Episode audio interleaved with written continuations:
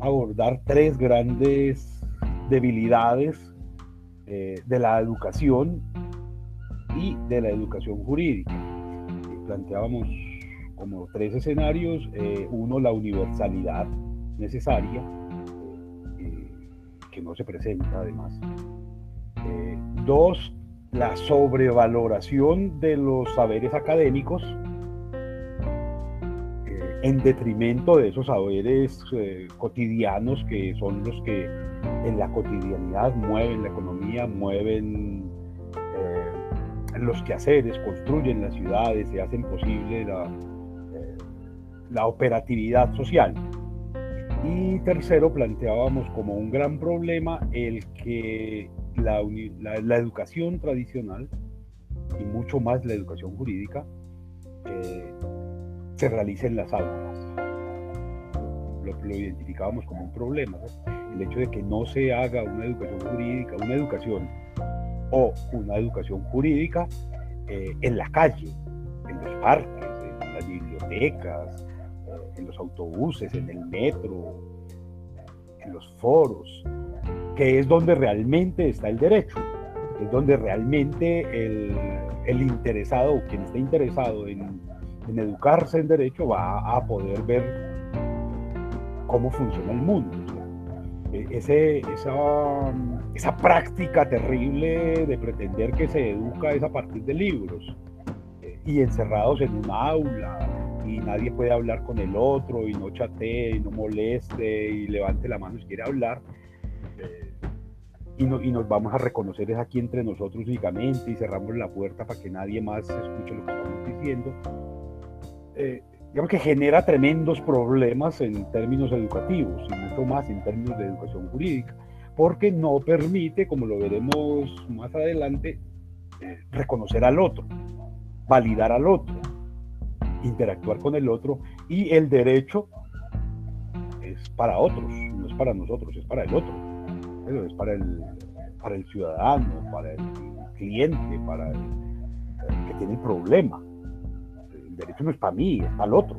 Entonces, aprender a, reconocer al otro en sus propios espacios eh, pareciera ser un asunto problemático que habría que resolver eh, en relación con, con la educación y mucho más con la educación jurídica. Digamos que en un primer momento es poco, poco probable que se pueda establecer de manera cerrada una diferenciación entre educación como práctica y educación jurídica. Últimas, eh, había que vincularlo constantemente.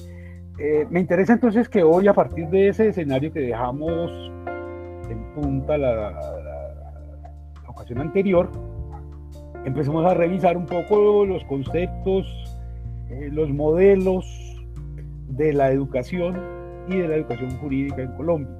Y esto yo creo que funciona muy bien a partir de preguntas. Eh, hay, hay unas preguntas que me parecen son, son fundamentales para poder pensar esos modelos educativos, esas prácticas educativas, esas estrategias educativas, esos eh, rituales educativos también. Una pregunta que me parece clave y que supongo que ustedes en algún momento, si no se la han hecho, tendrían que hacérsela, tendría que ver con qué tipo de sociedad es la que ustedes quieren.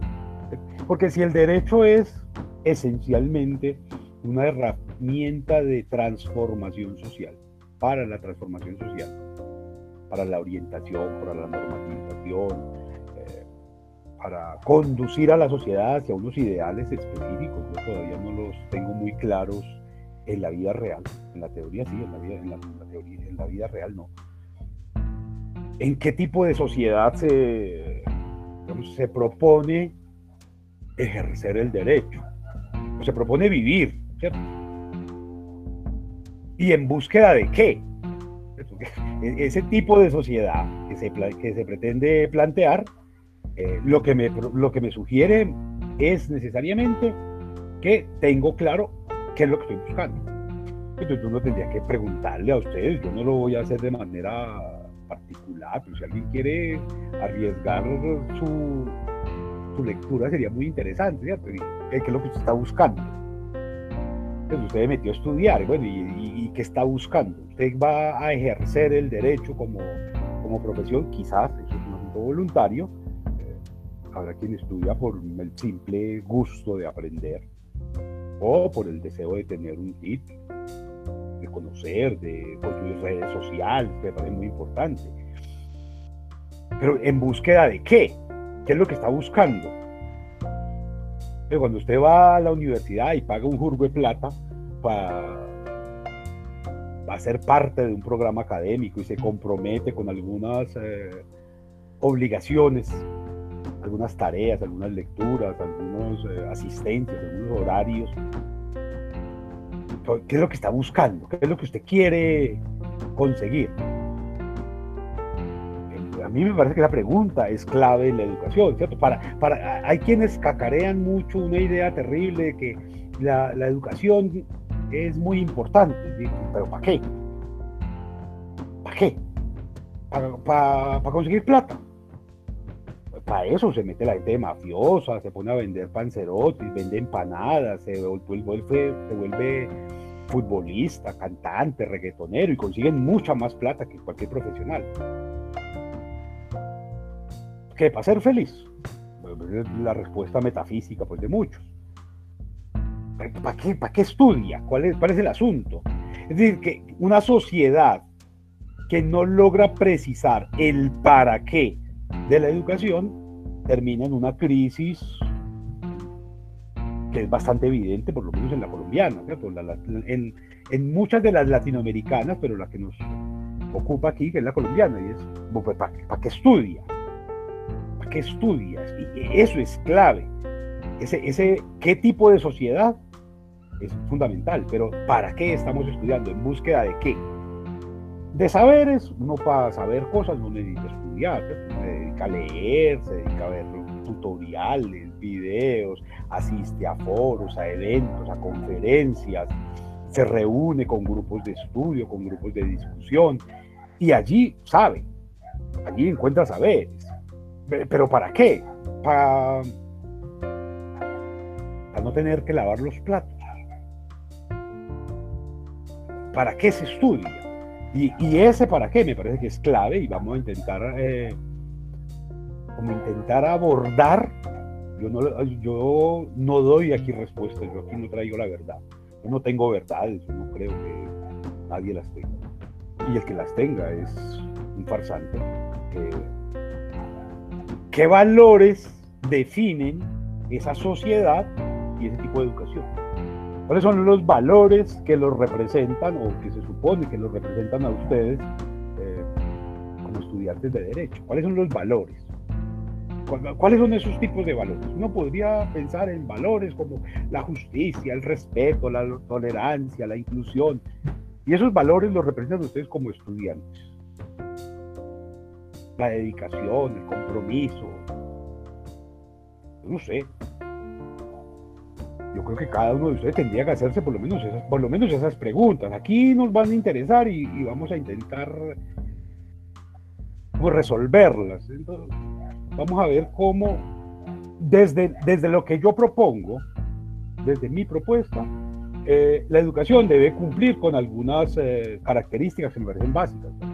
Y es que todo, todo sistema educativo, sin importar el nivel de, guardería, de párvulos, de primaria, de básica, secundaria, educación media, o de educación pregrado, técnica o tecnológica, de maestría, de especialización, de doctorado, de doctorado, toda la educación tendría que ser analítica y propositiva. Es decir, tendría que fundarse en una actitud de análisis constante, en la que se desprecie la verdad, la que no se, el que no se esté buscando verdades, sino que se estén analizando enunciados. Porque el, el, el intentar defender verdades nos convierte en sectas, nos convierte necesariamente en iglesia entre la universidad y la iglesia hay una diferencia grandísima que tiene que ver con el cerebro. Una, la iglesia se hace a punta de corazón, a punta de fe, a punta de alma, de espíritu. Pues la universidad se hace a punta de cerebro, a punta de ideas, a punta de cabeza. Y en ese sentido, la educación tendría que ser analítica y propositiva. Y por lo tanto, tendría que generar responsabilidades y capacidad de decisión. Es decir, uno tendría que, un modelo ideal, educarse para la responsabilidad, para asumir responsabilidad. Esto no para disfrutar de privilegios solamente, sino para, bueno, asumamos responsabilidades.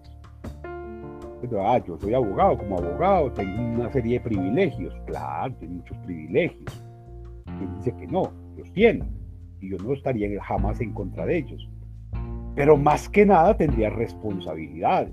¿cierto? Tendría que responsabilidades en tanto que eh, tiene que tomar decisiones, tiene que saber tomar decisiones, tiene que asumir las consecuencias de las decisiones que se toman. Entonces digamos que allí lo que tendríamos en ese, en ese asunto, la educación analítica, propositiva, responsable y para las decisiones, necesariamente es una educación desde la reflexión. Una educación que necesariamente esté eh, en todos los escenarios y a cada momento, pensándose, que no esté repitiendo himnos, que no esté repitiendo cantos, que no esté repitiendo códigos, que no esté repitiendo oraciones, sino que esté reflexionando, venga, esto que está pasando, este momento, este contexto, este problema, este autor, esta teoría, este concepto, esta metodología, este fenómeno, que nos dice, y, cómo no lo dice, y por qué no lo dice, y para qué lo dice, y desde dónde lo dice. Eh, y a quién se lo está diciendo, y a quién está excluyendo. Y este problema que tenemos, ¿de dónde salió? ¿Cómo se presentó? ¿Cómo se puede clasificar? ¿Cómo se puede esquematizar? ¿Cómo se podría resolver? ¿Qué alternativas de intervención tendríamos para procurar convertir ese problema en una oportunidad de transformación, de mejoramiento, de, vinculación con nuestro propio tiempo. Yo, creo firmemente que ese es el tipo de educación que tendría que hacer y en ese sentido, eh, y es la, propuesta que yo defiendo en cualquier escenario, me, niego a,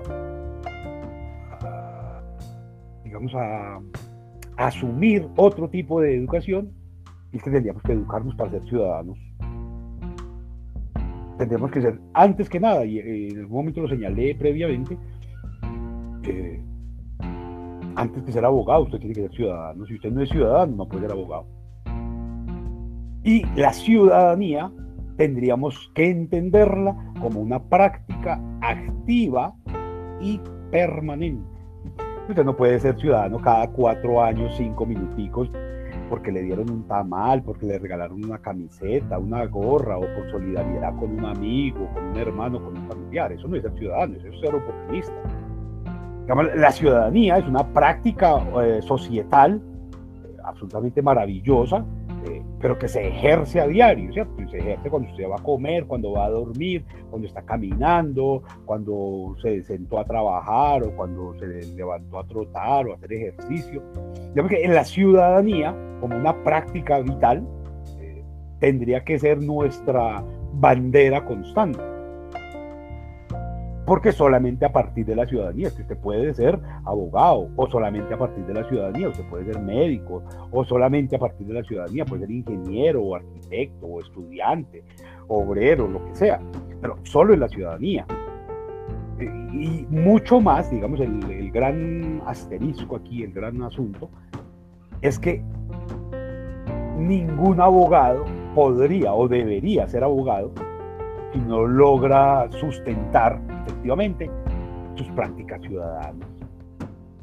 Porque el abogado esencialmente es el que determina las ciudadanías de los otros. Entonces, digamos que la primera educación que tendríamos que recibir, tanto en la casa como en el colegio, en el, en, en el instituto, en la universidad, en donde quiera que vayamos, tendría que ser una educación para la ciudadanía. Y una educación para la ciudadanía necesariamente pasa por, lo menos por dos criterios a mí me parecen claves aquí. que tendría que ser una educación para la libertad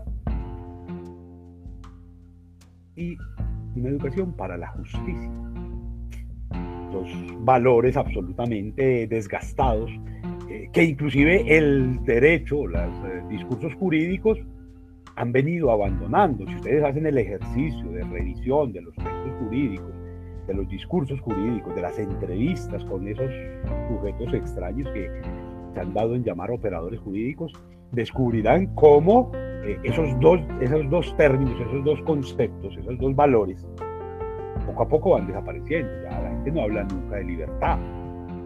La gente habla de control, de seguridad, de restricciones, de limitaciones, de una cantidad de esquemas comportamentales que eh, han venido supliendo lo que se llama la libertad. Y la libertad tiene que ver con esos asuntos que yo planteaba hace un momento en relación con la educación. Es decir, la libertad compromete análisis, compromete propuestas, compromete responsabilidad, compromete decisiones, compromete reflexión.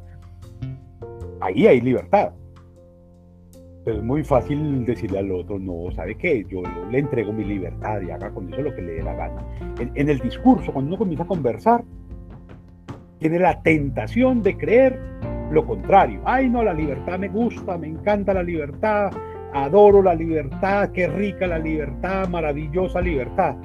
Ve, ¿qué querés comer? No, lo que vos querás. ¿A dónde vamos? No, elige tú. Y estamos renunciando a la libertad todo el tiempo. Venga, hay que hacer un, trabajo para, para, la materia. ¿Y qué tenemos que hacer? No, no, usted elija. No, profe, ayúdeme. Dígame qué renunciando a la libertad. Eh, hay prácticas mucho más aberrantes todavía. Profe, ¿me da permiso de ir al baño? Profe, no voy a poder ir, vea, ¿será que usted me hace el... Renunciando a la libertad. Profe, ¿y qué libro leo? ¿Qué documento leo? Profe, ¿qué película veo? Profe, ¿será que puedo hablar? Está renunciando a la libertad todo el tiempo. Entonces miren cómo lo que hay es un discurso eh, un poco idílico en el que ese escenario, por lo menos ya veremos el otro, el de la justicia, pero el de la libertad, lo estamos abandonando todo el tiempo. Ve, hay que ir a una fiesta. ¿Y, qué ropa me tengo que poner? Hay que ir a un paseo, venga, ¿y qué ropa llevo? Y, estamos pidiéndole al otro permiso a toda hora, autorización a toda hora, eh, concepto a toda hora. ¿será que me corto el pelo? No me lo corto. Acompáñame que voy a comprar una camisa. Y estamos renunciando a la libertad. Pero usted dice eso, le está diciendo al otro, venga porque necesito que usted decida por mí. Hay, un, asunto muy grave en eso. Porque e, esos, esas pequeñas prácticas son las que van a determinar las grandes decisiones. no, se está educando para la libertad nunca, se está educando para el sometimiento todo el tiempo. Eso es terrible. Hay, hay gente todavía que tiene eh, algunos esquemas societales en la cabeza gravísimos. Llevan a los niños al colegio, por ejemplo. Y yo digo, ¿cómo hace eso? ¿Un niño al colegio? Sí, sí. ¿Y para qué? Pues, no, para que le enseñen a ir al baño. Para que le enseñen a quedarse quieto. De hecho, hay muchos padres de familia que llaman a, que, reciben la llamada de la profesora o del profesor, generalmente profesora. Vea, su niño habla en clase. Pues sí, es un niño. Su niño juega en el salón. Pues sí, es un niño. Es que es un niño mientras que yo estoy hablando, él está haciendo otras cosas. Pues sí, es un niño. Y le ponen la tarea, le imponen la obligación al padre de familia, en ese caso, vea, eh, tiene que llevarlo del psicólogo. ¿Pero por qué? Porque es un niño, es un niño, se comporta como niño, habla como niño, se mueve como niño, juega como niño. Y en el colegio no queremos niños, en el colegio queremos autómatas. Estos muchachitos que lleguen y se queden callados y miren serios y tracen siempre las líneas siguiendo los puntos y coloreen siempre por dentro de la raya. ¿Para qué todo eso? ¿Y la libertad qué? No, la libertad es muy importante, pero que el niño no aprenda, no, pues no se le vaya a dar por colorear con los colores que le guste. O en el tamaño que él quiera, que el dibujo no represente su propia existencia, sino que mm, el dibujo o la plana o la tarea o el ensayo que hacen ustedes en la universidad de cuenta del trauma de la limitación mental que pueda tener el profesor, eh, porque el profesor es que encima va a decir si, si su, su, su sometimiento de la libertad se merece un 0 o un 3 o un 2 o un 5 o un 4 profesores que se dan todavía la tarea de, creerse un poco como matemáticos y logran diseccionar los saberes en números. Es, muy extraño, pero miren cómo allí eh, el asunto de la libertad se vuelve complicadísimo. Eh, en algunos escenarios he tenido que ver a los estudiantes, sobre todo estudiantes de derecho, como pasaba en el siglo XX, aprendiéndose una cantidad de códigos y de artículos y respondiendo exámenes en los que les decían cosas terribles como no puede sacar el código, no puede sacar sus notas, no puede utilizar el teléfono, no puede utilizar un computador. Estamos en el siglo XXI. En el siglo XX, que era el siglo de los tontos, ¿cierto? Los exámenes se hacían así, usted no podía mirar al compañero, no podía hablar, no podía murmurar. Pues era otro tipo de sociedad, una sociedad que fracasó totalmente fracasó tanto que quienes fueron protagonistas del siglo XX son hoy quienes ofician masacres y eliminan líderes sociales y andan desapareciendo adolescentes. Eso es un modelo de educación que no sirve.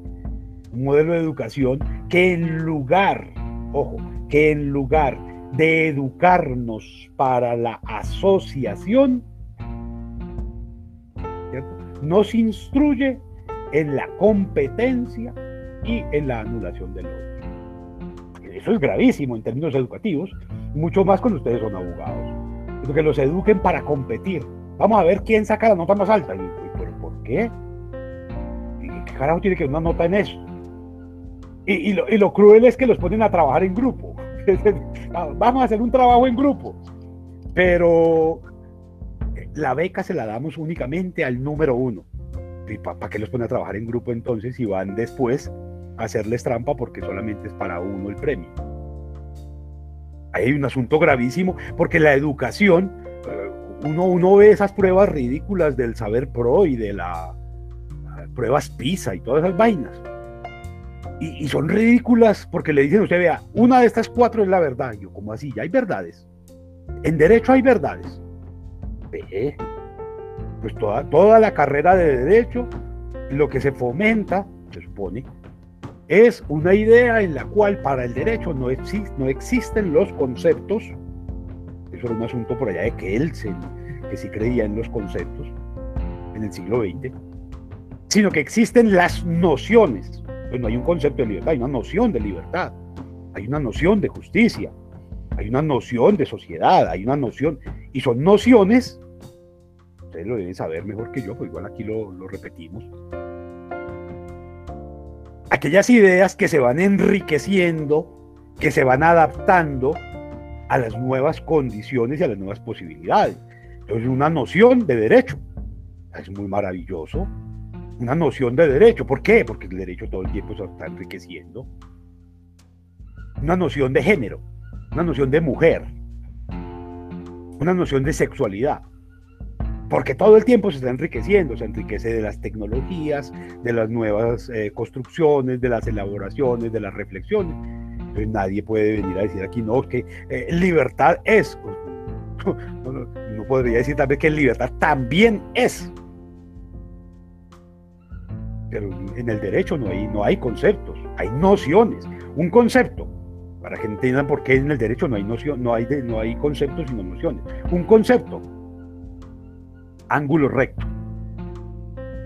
Ángulo recto es aquel que tiene 90 grados en geometría, una L mayúscula. Es un ángulo recto. Vea, y eso ha sido lo mismo hoy que hace 5.000 años o hace 3.000 y va a ser lo mismo dentro de 2.000 años. No cambia.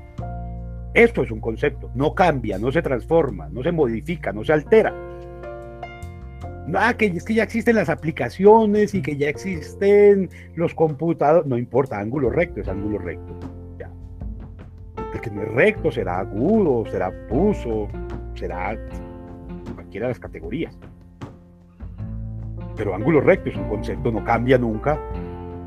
Y podríamos pensar en el derecho que eh, eh, la noción de humanidad o la noción de derechos o la noción de comunicación o la noción de jurisdicción no cambia.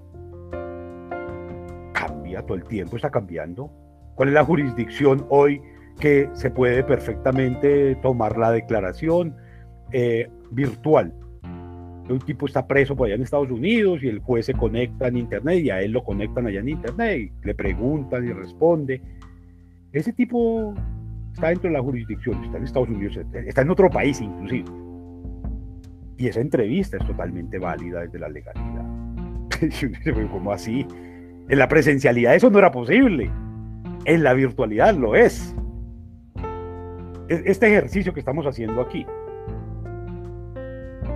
Ustedes, Manuela, Laura, Isabel, Jenny, eh, Julián, Carlos, que están aquí, Diana, que están conectados. Ustedes, ah, no, yo estoy estudiando. Ah, sí, ¿dónde está estudiando? En mi sabaneta. Ah, bien. ¿Y qué estás haciendo el viernes a las ocho y media? Estudiando, bebé. Yo te escucho en tu casa. Y entonces también esa, esa noción de ubicuidad, ¿cómo, ¿cómo, la entendemos hoy? Porque el año antepasado, estudiar era ir a clases, a una universidad, a un salón, a sentarse.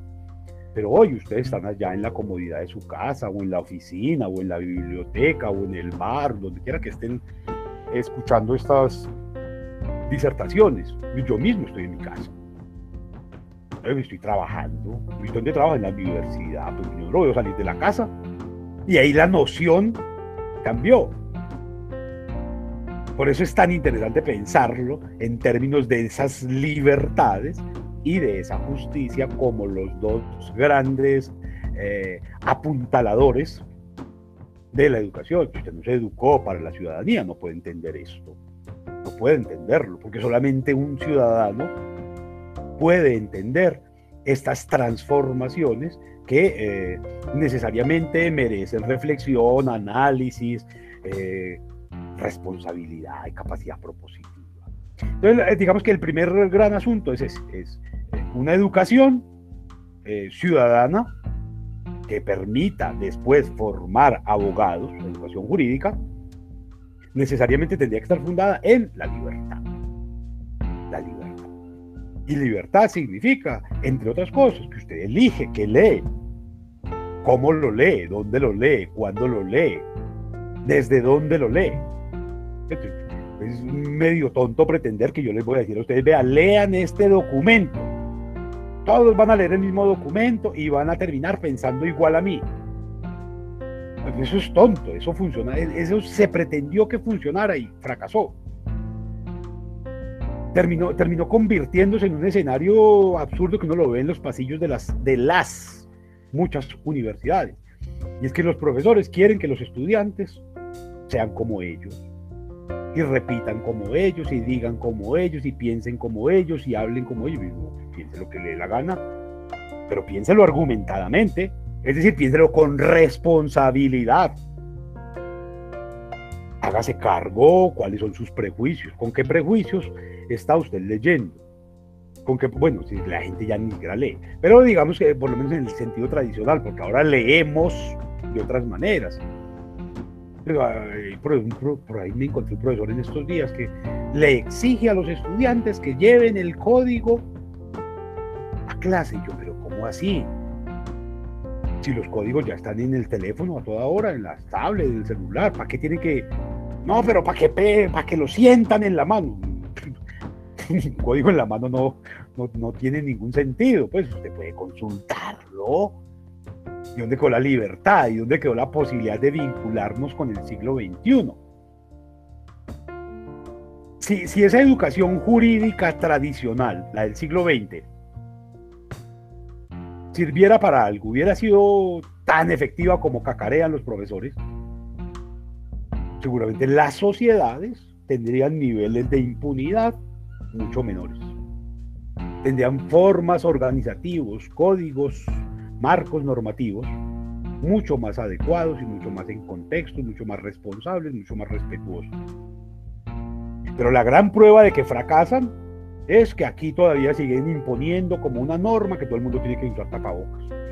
¿para qué? Sí, que es que la ley dice que es la norma. ¿Y eso para qué sirve? A ver, no, la norma dice. Pero eso sirve para algo. ya los estudios han demostrado que eso no sirve para nada. ¿Y para qué un tapabocas cuando usted se monta en el metro abarrotado a las 7 de la mañana? ¿Para qué tapabocas? Entonces allí lo que hay es una imposición que no ha sido reflexionada, que no ha sido analizada, que es la misma que hace el profesor cuando pretende que todos deben responder A a la primera pregunta, B a la pregunta número 7, C a la pregunta número 2. Pero y es que esa es la única verdad posible, no hay una no hay un desafío constante cada vez más en pleno siglo XXI a que los estudiantes y a que los seres humanos en general, no solamente los estudiantes, en lugar de estar repitiendo cosas, las interpreten. No, no es más maravilloso cuando de 10 estudiantes que leen un documento, lo que obtenemos son 10 lecturas diferentes y no una sola. Pues una única lectura es la que piden en la iglesia que le dice, vea, al salmo respondemos y todo el mundo tiene que responder la misma bobada. O como el profesor, llega y lee la bobada, la lee o se la pone a leer a alguien. Y después el profesor, no sabemos desde dónde, se para y dice, vea, el texto lo que dice es esto. Los estudiantes no son idiotas. Los estudiantes escucharon lo que dijo el texto. Ahora cada uno entiende del texto lo que eh, le parece más importante desde sus expectativas. Cada uno entenderá, interpretará, posibilitará el texto de manera distinta. ¿Cuál está equivocado? Ninguno. ¿Cuál tiene la razón? Ninguno. Todos tienen razones diferentes. A, mí me gusta jugar mucho. Ustedes leen una cosa terrible como la Constitución Política de Colombia. Yo no sé si la tengan ahí en su celular, la tengan por ahí cerca, léala.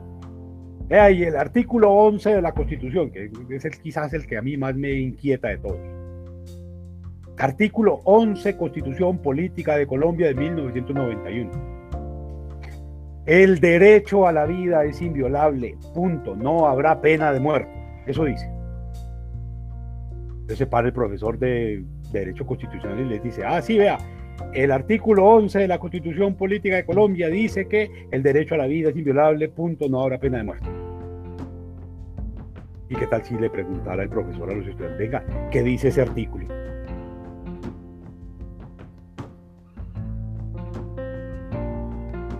¿Cuál será la respuesta correcta? Repetir lo que dice el artículo, eso es una bobada, eso no sirve para nada. El derecho a la vida, ¿qué, es inviolable? ¿Qué dice ese artículo de la vida? No dice nada. Porque dice que el derecho a la vida, no que la vida. Sería tanto como cuando usted lee el artículo de que el, derecho a la educación no la educación, sino el derecho a la educación. O que el derecho a tener vivienda, no la vivienda. O que el derecho a un trabajo, no no el trabajo. Pero hay que hacer ejercicios interpretativos, venga. Y eh, en ese artículo 11, el derecho a la vida es inviolable, punto, no habrá pena de muerte. ¿A quién se refiere? Al perro, al gato, a la vaca, al marrano, al pájaro, al río, a la montaña. Lo sabemos. Para, para, tratar de saberlo, lea el artículo 10. No, no sirve. El 9 tampoco. El 8 menos. El 7 tampoco. El 6 no. El 5, tampoco. El 4, menos. El 3, el 2, el 1, ninguno. Ningún artículo de esos le sirve para precisar cuál es el sentido de ese artículo 11. Porque ninguno de esos artículos le dice a usted que es para los seres humanos. A usted le toca que adivinarlo, y es que la ley se puede adivinar. Le toca intuirlo, y es que los códigos son para que se intuyan, los códigos son códigos en tanto que son explícitos. ¿Cuántas veces existe la palabra humano? Humano. En la constitución política de Colombia. Pues se supone que la constitución política es para seres humanos. Se supone, no, lo sabría.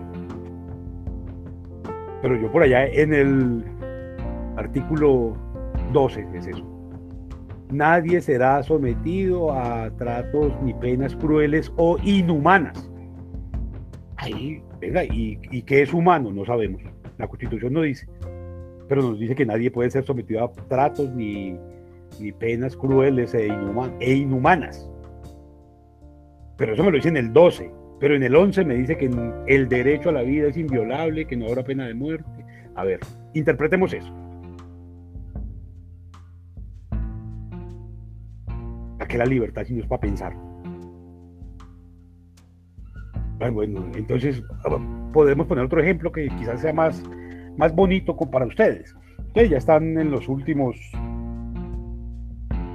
espacios de construcción de su carrera profesional como abogados. Venga, ¿qué es justicia? ¿Qué es justicia? Pues si ustedes van a salir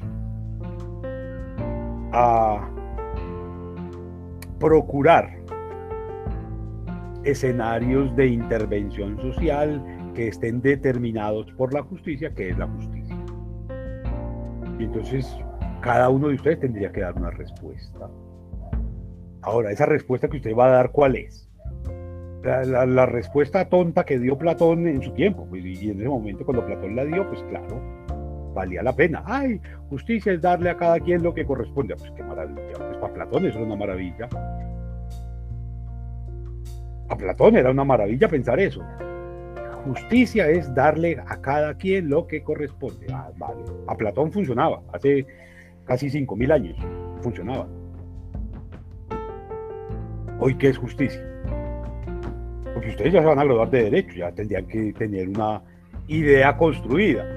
Pero ¿será que acaso, pues yo no lo sé, yo estoy especulando aquí, en esa práctica constante por estar repitiendo lo que dicen los profesores, ustedes se han dado la oportunidad de pensar por ustedes mismos el derecho? ¿Qué es justicia? Darle a cada quien lo que corresponde. ¿Qué le corresponde al esclavo? Juete, látigo, trabajo,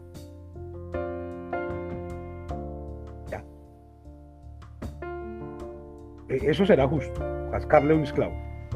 De, hecho, será justo que haya esclavos. ¿Qué es justicia? Y creo que la pregunta es totalmente pertinente aquí. Si, si tendríamos que buscar modelos educativos para la ciudadanía y la ciudadanía solo puede existir en tanto libertades, porque el que no tenga libertad no es ciudadano. Vaya, mira un preso y el preso es lo primero que le quitan. El derecho ciudadano al voto, no puede votar, está preso. Ah, está preso, no puede votar. No puede funcionar como ciudadano. Es un preso. En la misma situación están los policías. Los policías no son ciudadanos. Lo que a usted le da la ciudadanía, entre otras cosas, es la posibilidad de elegir y ser elegido. Y el policía como el soldado, no tiene derecho a votar. Es ciudadano. No, no es ciudadano. O sí, pues no sé si alguno de ustedes tenga eh, un razonamiento distinto. El policía es ciudadano. El soldado es ciudadano. Porque que alguien me explique cómo puede haber un ciudadano que no puede ni elegir ni ser elegido si se supone que los sistemas democráticos, que son aquellos en los que tiene sentido la ciudadanía, tanto como el derecho, solamente en la democracia, Entonces la policía o los policías y los militares que no pueden votar son ciudadanos. Ya eso ustedes me imagino que lo discutieron en, en sus clases con los maestros del derecho, los abogados que les dan clases. Pues son preguntas lógicas que le van surgiendo a uno en este sentido. Entonces vamos a ver, esa educación para la ciudadanía que les planteo como necesaria, como base necesaria para poder llegar a la educación jurídica, tiene esos dos preceptos básicos, justicia y libertad, o libertad y justicia, en el orden que usted quiera. Ahora, como se supone que esa educación solo tendría sentido en el marco de sistemas democráticos, el sistema democrático se fundamenta, entre otras cosas, muchas cosas, en esa uh, confrontación constante que hay entre lo público y lo privado. En la democracia funciona así. Hay asuntos que son públicos, los poderes públicos, por ejemplo, el parque público, la calle, el parque, la plaza de mercado, lo público y lo privado. E-, esa, esa eh, contraste constante que hay entre lo público y lo privado. Tratamos de llevarlo entonces a la educación. es, es decir, en las democracias siempre hay asuntos que son públicos, la res pública, cosa pública, y otros que son privados. Entonces, llevémoslo a la educación. ¿Cómo funciona? ¿Cuál es la equivalencia que existe entre la educación pública y la educación privada en un escenario, por ejemplo, como este colombiano? Y eso creo que hay que entenderlo también.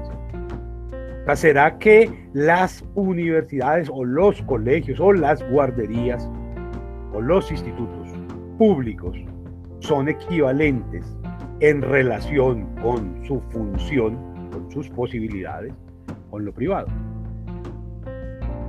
¿Será que estudiar en un colegio público le genera las mismas posibilidades, las mismas oportunidades a un ciudadano estudiar en un colegio privado? Pues yo no sé si ustedes que estudian en Unisabaneta tengan las mismas oportunidades como abogados que alguien que se gradúe de la Javeriana o que se gradúe del CES o de la, vamos a ver, de, de, AFIR, de los Andes, del Rosario. Entonces yo les invito a que hagan un ejercicio simple, revisen un poco eh, esos cargos de responsabilidad pública en manos de quienes están en este país. De dónde, de dónde son egresados los ministros, los presidentes, eh, no se los encuentra, todos son de privadas. Pues la, pues no sé habrá excepciones, pero la inmensa mayoría son de universidades privadas, de esos que llaman de gama alta, es que pagan 20 millones de pesos por semestre. ¿Y dónde están los de las universidades privadas de gama baja o los de las universidades públicas? ¿Qué están haciendo? ¿Cuánto están ganando? Y ahí creo que la pregunta por la educación y por la educación jurídica se nos vuelve fundamental. Ese asunto de lo público y lo privado, ¿qué, tan, ¿qué tanta calidad tiene la educación pública? Tendría que ser la mejor porque es la que sale de mis bolsillos, es la que sale de sus bolsillos, es la que sale de sus impuestos. Tendría que ser la mejor. Y lo es. Bueno, lo puede extrapolar también a la salud si quiere, a la vivienda también, digamos a todos los bienes y servicios. Venga, lo público tiene esa connotación de calidad que debería, por ser público. O esa connotación de calidad aquí, después de la Constitución del 91, se la otorgamos fue a lo privado y lo privado en eh, distintas esferas, ¿cierto? porque no es lo mismo estudiar en una universidad como los Andes, la Javeriana, en una universidad de garaje, aunque se supone que las dos universidades tienen que cumplir con unos principios de calidad determinados por un ministerio. ah, no, vea, que es que el, el, certificado de que cumple con todos los parámetros de calidad eh, tiene que ser avalado por el ministerio, por unos pares y por unas evaluaciones que le hacen. Y entonces, ah, bueno, listo. Cuando todas consiguieron eso, se inventaron otra vaina rara, que la acreditación como que ser estudiante de una universidad acreditada es, ser es mejor que ser estudiante de una universidad no acreditada. ¿Y por qué?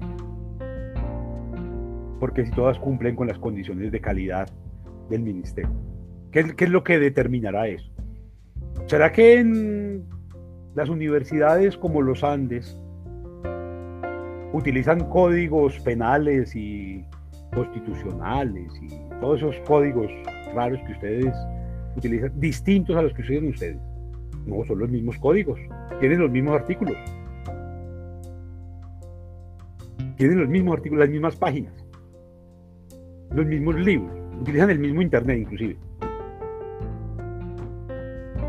¿Qué pasa entonces? ¿Cuál es la diferencia entre lo público y lo privado que hace que lo privado tenga una connotación de más relevancia, de más importancia frente a lo público?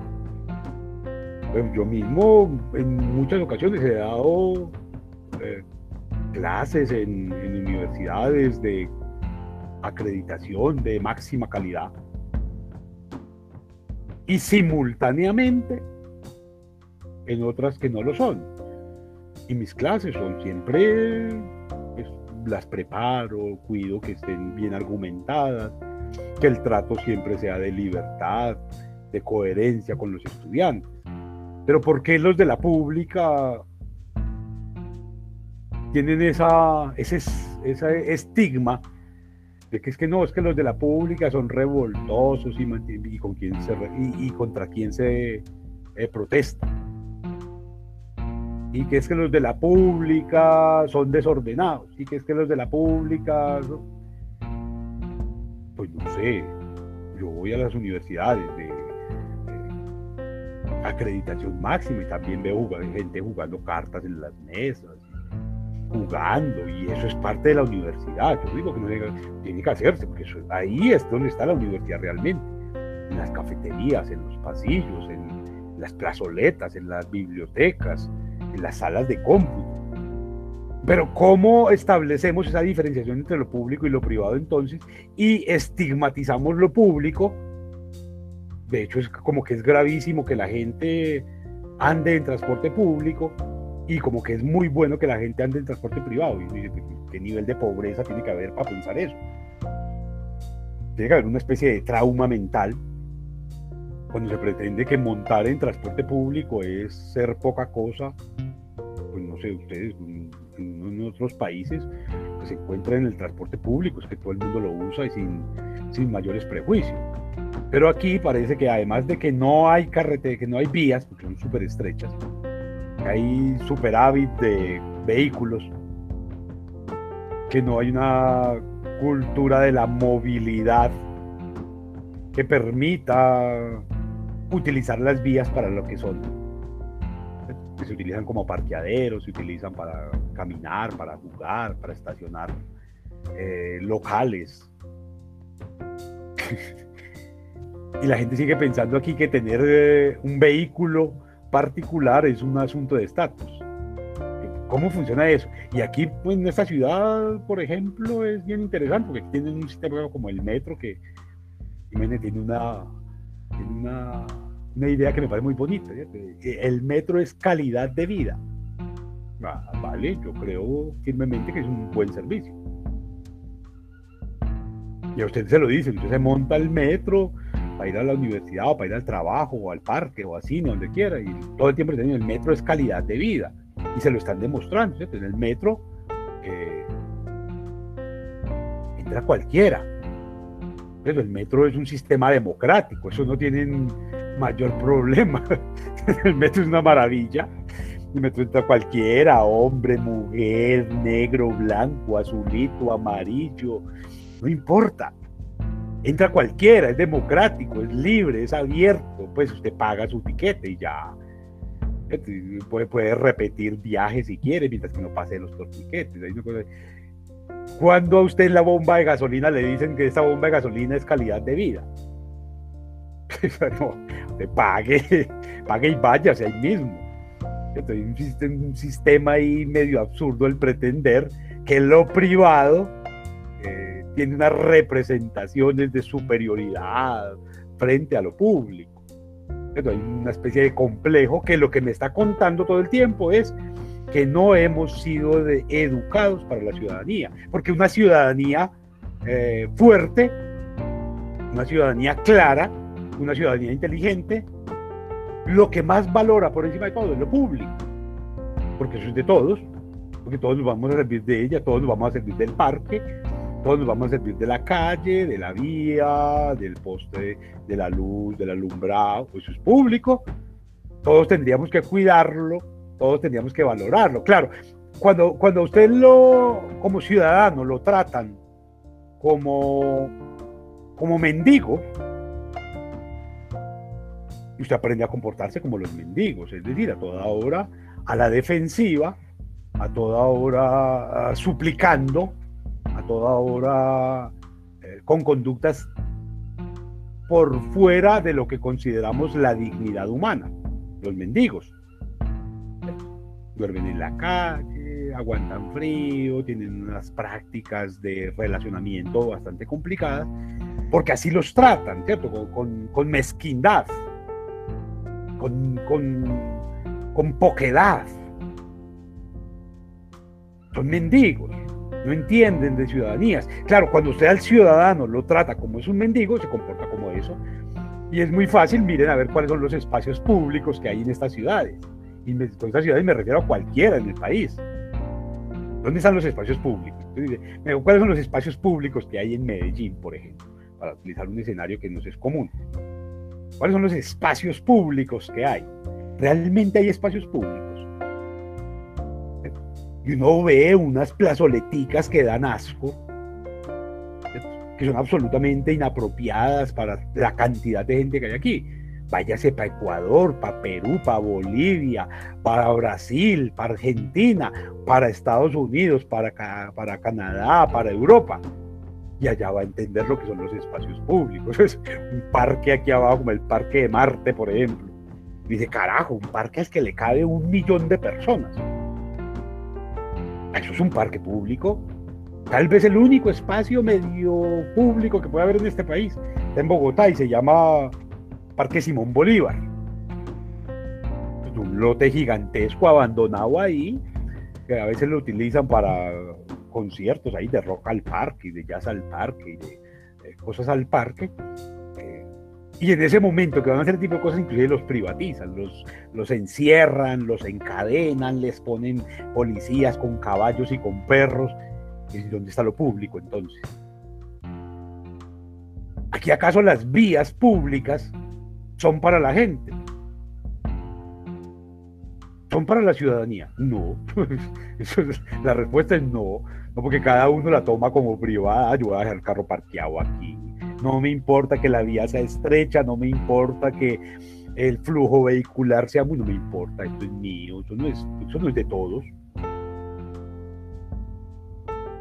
¿Y dónde, dónde están los espacios públicos? Digamos, la ciudadanía se pone en evidencia, primero que nada, en lo espacial, porque la espacial, lo espacial es el reflejo de la concepción que tenemos, de la concepción mental que tenemos nosotros de lo público.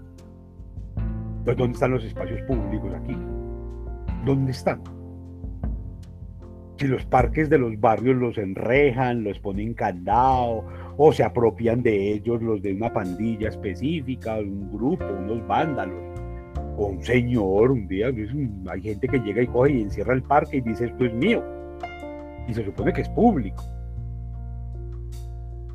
Entonces, si no entendemos cómo comportarnos como ciudadanos, pues mucho menos podríamos entendernos como abogados. Entonces, la educación tiene que empezar por ser educación para la ciudadanía.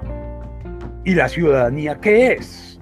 Sino una actitud, unas acciones en las cuales yo pongo de presente mi libertad bajo un concepto de justicia. Ahí hay ciudadanía. Es decir, esa, esa idea absurda, retrógrada, tonta, que repiten en los colegios y en las universidades, de que la democracia consiste en obedecer la ley, pues es ridículo, porque la democracia es todo lo contrario. La democracia no es obedecerla, la democracia es para los desobedientes, es para los distintos, es para los diferentes, es, para, es un sistema en el que se conversa entre diferentes. El sistema de la obediencia se llama dictadura. El sistema para los obedientes es la dictadura. Eso sí, sale el dictador y dice, y usted le toca obedecer porque no lo matan, le cascan, le dan cárcel, cualquier, eso es dictadura. En la democracia, lo que hacemos un momentico, yo no estoy de acuerdo, vamos, ese asunto que se supone, en otros países por lo menos, realizan los congresos, las asambleas, discutir, debatir. Pero cuando usted va a ver cómo funciona el congreso aquí, eso le da asco a uno, ¿cierto? Ah, vamos y todos obedecen al dictador vamos a votar en bloque que no, que este lo hizo muy bien. Venga, pero mire las pruebas, mire los datos, mire los videos, mire las estadísticas, mire las evidencias. No, lo hizo muy bien. Pero ¿y por qué dice usted eso? A mí me mandaron decirlo. Ahí no hay democracia. La democracia esencialmente es un sistema para desobedecer, para discutir, para cuestionar, para interpretar. Entonces no somos ciudadanos en la medida en que seamos obedientes, ahí no somos, ciudadanos. Claro, y yo, en otros escenarios lo he venido planteando, mientras que usted siga defendiendo unos ideales tradicionales, convencionales de familia, en los que no hay democracia, en la familia no hay democracia, la familia es la dictadura. Aquí en la casa se hace lo que mando yo. Usted estudia lo que le diga yo. Usted tiene que hacer eso Usted me hace el favor y no sale. no hable con este. Eso es una dictadura. Eso no es, ay, vea, vamos a sentarnos a, debatir un poco, a ver. No, no. El que tiene el poder, el que manda. La familia es la representación por excelencia de la dictadura. Y si usted se educa en una familia tradicional, pues ¿qué sale siendo? un obedecedor constante, sale siendo obediente, sale pidiendo permiso para todo. Hay familias en las que todavía los adolescentes tienen que, pedir permiso. Hay que, venga, para ver si usted me deja ir al parque. ¿Qué? En una democracia eso no pasa. En una democracia usted notifica, voy al parque. Notifica, no pide permiso. Porque usted está haciendo uso de su libertad. El artículo 15, 16, 17 de la Constitución se lo dice. Usted tiene el libre desarrollo de la personalidad, usted tiene libertad de culto, usted tiene libertad de movilidad. Eso se lo dice la Constitución. Y en, y en una familia tradicional, en una familia convencional, aplica la Constitución. La Constitución aplica. Pensemos a ver si dentro de la familia tradicional, de la familia convencional, la, familia, la constitución tiene lugar. ¿Usted tiene libertad de culto? No, a usted le toca creer en lo que le obligaron allá. Usted está liberado de tratos crueles e inhumanos. No, usted lo tratan como le da la gana. Además, usted, ni siquiera su nombre lo escogió usted. Usted le, un nombre le tocó aguantárselo. Usted tiene que dormir allá. Eso es igual. Esa es su cobija. Estudia en este colegio. Venga, yo no quiero ese colegio. No importa. le toca ese, obedezca. Entonces, si usted se educa para ser hijo, pero no para ser ciudadano, no tiene ningún sentido la educación jurídica. Porque después usted, que fue criado como hijo, es decir, para obedecer, para cumplir, para seguir, usted vaya, usted que se cría en ese ambiente de tiranía, de despotismo, de dictadura, vaya y estudia derecho y en el programa de derecho usted le enseñan que existen valores, que existen principios, que existen marcos normativos, que existen reglas, que existen derechos. Y usted aprende a pensar qué es eso de la libertad, qué es eso de la autodeterminación, qué es eso de la justicia, qué son los códigos, y usted se vuelve experto en código del menor y código de la infancia y código de tránsito, códigos, códigos, se aprende todo eso. Y presenta exámenes y los gana y se convirtió en abogado. Y va y tiene hijos y usted se convierte en dictador. Usted es mi hijo, hace lo que diga yo. Usted se convierte en el dictador que fueron con usted. ¿Le sirvió de algo estudiar derecho? Sigue siendo el mismo dictador. Sigue exigiendo obediencia, respeto, sumisión, sometimiento, cumplimiento, disciplina. ¿Y para qué estudió derecho entonces si usted no es capaz de incorporar a su existencia, a la existencia de su familia, de su entorno, de su ciudad, de su país, todos esos marcos normativos y todas esas reflexiones que vino realizando a partir de su formación como abogado. El asunto aquí es simple. Si usted no se educa para la ciudadanía, no tiene ningún sentido estudiar derecho o estudiar ingeniería o arquitectura o culinaria o carpintería o hacer un curso eh, para pintar uñas o para cortar el... No tiene sentido. No tiene ningún sentido porque usted simplemente va a ser un peón un peón en un juego en el que usted no es tomado en cuenta porque usted tiene que ser obediente. Y, esto tiene prácticas bien raras, ¿cierto? En el colegio dicen ustedes desde, que empieza, tiene que ponerse uniforme. ¿Cómo así ponerme uniforme? ¿Y eso por qué? Ah, porque es que a nosotros no nos interesa. Cuando usted le ponen un uniforme, lo primero que le quitan, ¿qué es? La individualidad. Anulan al individuo. Y a, ojo con esto. Y a pesar de lo que diga la Constitución, la base, el fundamento, la razón de ser, la raíz de una sociedad democrática es el individuo. Porque usted vota solo. Usted va en secreto, va y vota. Usted no va y vota con su mamá, ni con su papá, ni con sus hermanos. Usted vota solo. Es decir, que a pesar de lo que dice el engendro raro que llaman constitución política en el artículo cuarenta y tantos, el núcleo fundamental de la sociedad no es la familia, es el individuo usted la constitución política le puede decir hasta misa. Ay, no, el núcleo fundamental de la eh, sociedad es la familia que está constituida por un hombre y una mujer con fines de reproducción. Les quedó mal hecho. Después les tocó hacer una cantidad de arreglos ahí, de pegues ahí de extraños, una de las 60 reformas constitucionales que hay. Porque ahora hay otro tipo de familias. Hay familias de hombre con hombre y de mujer con mujer y de eh, hombre con animalitos y de hombres con amigos y de mm, abuelas con nieto y de mujeres eh, solas con hijos solos y de padres solos con hijos solos. Pero la constitución política, esa vaina rara que es como la Biblia de ustedes los abogados, les dice una cosa extraña, les dice un poco de mentiras y ustedes la siguen creyendo. ¿Y dónde está el análisis entonces? Yo, yo les propongo aquí, la educación, y sobre todo la educación jurídica, debe ser analítica. Es decir, venga, analicemos esa norma. Eso sí es verdad. Eso, eso sí es posible. Si habrá libertad de culto aquí, y si hay libertad de culto, ¿por qué el preámbulo de la Constitución dice que invocando la protección de Dios y no invocando la protección de las ciencias, de las artes, de la ilustración, sino que invocando como si fuera una, constitución medievalista. analítica poco, propositiva. Bueno, yo aquí trato de ser propositivo, aquí no solamente hago cuestionamientos de propuestas también. Tiene que ser responsable. Yo me hago cargo de lo que yo digo aquí.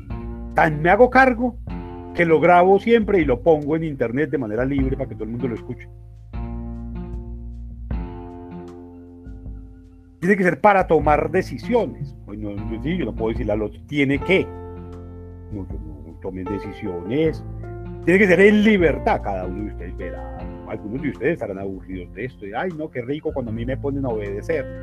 Me, ponen a, me obligan a aprenderme las tablas de multiplicar y me obligan. ¿Para qué sirve eso? Pero hay gente que le gusta eso. Tiene que ser reflexiva la educación. He planteado en otro momento que tiene que ser universal para todo el mundo. Siempre que, el, siempre que el otro quiera, tiene que ser universal. Tiene que ser universal. No puede ser obligatoria, pero sí tiene que ser universal. Es decir, que a usted no le podrían, no le deberían coartar el derecho a educarse porque usted es pobre, o porque usted es mujer, o porque usted vive en un barrio X, o porque usted no tiene la plata para. No tendrían por qué, tiene que ser universal la educación. Tendría que ser para negros, para indígenas, para mestizos, para mulatos, para zambos, para salto atrás, para cuarterones, tercerones, en el aire, todas las categorías étnicas. No nombro blancos porque aquí no hay blancos. Pero la, educación tendría que ser universal para ancianos, para niños, para adolescentes, tiene que ser educación universal. Tendría que ser en todos los idiomas posibles. Usted le dice, no, no, si usted habla guayunaiki o habla en vera, no, no, no, le toca aprender a hablar español, porque no puede entrar a la universidad. Pues que, un arahuaco que no hable español puede venir a educarse aquí aquí no hay educación universal. En ese sentido, la educación tiene que además ser incluyente. Que tiene una educación que le permita a todos, sin importar el lugar, sentirse incluidos. Y eso, digamos que hace unos años era imposible porque la geografía, porque no había recursos. Hoy existe la virtualidad y no hay disculpa para decir que, que no, que es que la, educación no puede incluir ¿no? en cualquier parte del mundo, en cualquier parte de la geografía. Podría, podría accederse a la educación si hubiese una educación para la ciudadanía. Pero alguien que no se eduque para la ciudadanía, ojo con esto, alguien que no se eduque para la ciudadanía, coge la plata que se va a invertir en dispositivos para la tecnología y se la roba. Hay 70 mil millones de ejemplos de ese tipo de cosas. Alguien que no se educó para la ciudadanía se roba la plata de la educación. Porque cree que eso es privado, que eso es de él o que es de ella. Educarse para la ciudadanía es llegar a un cargo público, a trabajar por la gente, para la gente y no para él. No es llegar a robar. Eso no es lo que nos está diciendo eso es no hay educación para la ciudadanía. Y es terrible cuando alguien que no se educa para la ciudadanía termina graduándose de derecho de una, por ejemplo, universidad como la Sergio Arboleda, por ejemplo. No se educó para la ciudadanía, terminó graduándose de derecho allá, haciendo maestría allá, termina de presidente y termina acabando con el país y legitimando una cantidad de cosas para los privados. Ahí hay un asunto grave, porque lo que me está diciendo es, no que no estudió Derecho, estudió Derecho, se graduó. De hecho, sabe dos o tres artículos. Sabe un poco cómo funciona la estructura del Estado. Pero nunca es ciudadano. Nunca se comporta como ciudadano. Y ahí creo que hay un problema en términos de educación jurídica. Si no empezamos por educar al sujeto, al ser humano, a la persona, como ciudadano, en la ciudadanía, terminamos reproduciendo un modelo que es una barbaridad, que es una cosa terrible. E-, ese, ese modelo que les planteo en el que se educa no para la asociación, sino para anular al otro. Entonces cada uno de ustedes está ahí, viendo yo qué voy a hacer de tarea, de, trabajo para que me califiquen, y empieza a competir con el otro en lugar de, hey, venga, asociémonos. Vamos a coger un problema de la educación jurídica y vamos a desarrollarlo entre todos desde distintas visiones y vamos a generar un producto que a todos nos beneficie y que sea original y que sea propio y que sea en contexto. No, no, porque yo tengo que sacarme cinco y voy a hacer todo lo posible para que los demás saquen uno. Porque no nos educan desde la guardería. No, no, no, con sus colores. No coja los colores de su compañerito. No pida prestado. No hable. No pida. Venga, ¿y por qué no nos educamos para asociarnos? Venga, usted es muy fuerte, Manuela, en este tema. Laura es muy buena manejando dispositivos. Isabel tiene unas estrategias buenísimas. Asociémonos las tres y vamos a sacar un mejor producto. No, cada una de manera independiente. ¿Qué sentido tiene eso? En la vida real, cuando usted sale a trabajar, pasa eso. En la vida real, usted sale y contrata abogado, contrata secretaria, contrata aseador, mensajero, con, contrata un poco, de, se asocia. Es más, usted forma una sociedad de abogados, ¿no? uno de laboral, uno de penal, uno de administrativo, uno de público, uno constitucional, y esa asociación pues resulta más efectiva que trabajar solo. Pero nos están educando para eso. Vamos a hacer un trabajo en grupo, hágale, hágale usted, yo le pago. Eso no es trabajar en asociación, en asociatividad. Eso es generar mafias, eso es generar una cantidad de problemas. Entonces, digamos que vamos, vamos encontrando una cantidad de asuntos que seguramente la próxima semana lo podremos desarrollar mucho mejor eh, y que tienen que ver con esa incapacidad en la educación y sobre todo en la educación jurídica para entender que la educación es para nosotros, no para mí. Y usted no se educa para usted, usted se educa para los demás. Usted se educa para los otros.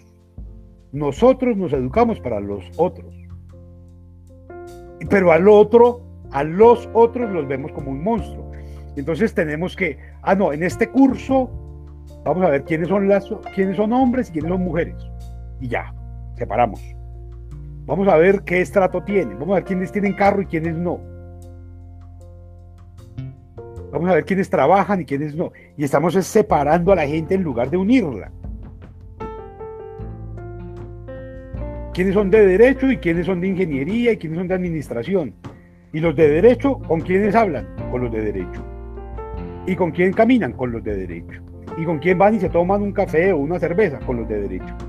Venga, ¿y usted cuándo va a empezar a entender que la universidad es los otros? ¿Cuándo va a empezar a entender que en la medida en que usted se relacione con el de ingeniería, con el de administración, con el de economía, con el de contaduría, con el portero, con eh, aseo, con servicios varios, usted se fortalece mucho más y tiene mejor capacidad de acción. Ay, no, yo no hablo con esa gente, yo no hablo con los de ese barrio, yo no hablo con... Me cae muy mal, son distintos. No hablo con los distintos. en un mundo totalmente globalizado como este. Y hay gente que todavía eh, se pone en el lugar de selectividad total. No, yo no hablo con esa gente. Yo no hablo con, yo no me meto con ellos. Yo no me reúno con ellos. Es decir, eh, ponemos en lo grande esa educación que fue hecha para la anulación del otro. No, no, es que yo soy abogado, entonces yo no puedo hacer eso. Yo no hago esto. No, no, no, no, yo soy profesional. Yo no estudié para eso. Entonces usted la van a contratar como abogado en una, empresa y, le dicen, vea, usted va a, va a llevar este tipo de procesos, este es su oficina, este es su escritorio, este es su computador y aquí en este cuarto usted encuentra eh, la escoba, la trapera y el producto para limpiar, porque a usted le toca todos los días llegar y pues limpiar su punto para que trabaje más cómodo a ver usted cómo se siente. la cafetería queda allá, usted va y prepara su café. No, no, no, no, no. No, no, yo no acepto eso. A mí me toca que me contraten a alguien que no haya estudiado para que me sirva el café, para que me limpie el escritorio, para que me barra la oficina. ¿Cuál es el problema con entendernos como seres humanos? ¿Por qué pretender que la educación es para separarnos para darnos privilegios y no para asumir un compromiso con los demás, que en última son los demás los que van a terminar pagando su salario. De una u otra manera son los demás los que van a pagar su salario. Pero si usted los desconoce, si usted los desprecia, ¿cómo funcionaría eso? Entonces yo creo que esa educación para la democracia, esa educación para la ciudadanía, sí se nos vuelve fundamental. Si lo que queremos es lograr transformar, entendernos como seres humanos, tenemos que educarnos para la ciudadanía. Porque solamente en la ciudadanía se pueden gestionar esas acciones, esas actividades, esas instituciones y esas ideas, desde las cuales no solamente me respetan a mí, sino yo encuentro marcos de acción más efectivos para enrumbar la sociedad en la que me muevo hacia escenarios un poco más incluyentes, más responsables, más respetuosos, más libres, más justos. Eh, digamos, yo, yo no puedo entender la educación de otra manera distinta que a partir de unas bases eh, absolutamente eh, de ciudadanía, en el marco de democracias. yo en eso, tengo radicalidad total. La democracia se fundamenta únicamente en la ciudadanía. El resto son mafias. El resto son Y en la mafia no hay ciudadanía, no hay democracia. en, la mafia, en la mafia, ¿quién manda? El padrino allá, el Corleone, el, Escobar, el, malo. Entonces, cuando entendemos que las sociedades, que las ciudadanías eh, no tienen sentido, simplemente estamos cayendo en ese tipo de sociedades. Bien, yo mm, aquí guardaré silencio para escuchar sus ideas, sus apreciaciones, sus inquietudes, sus dudas o sus objeciones.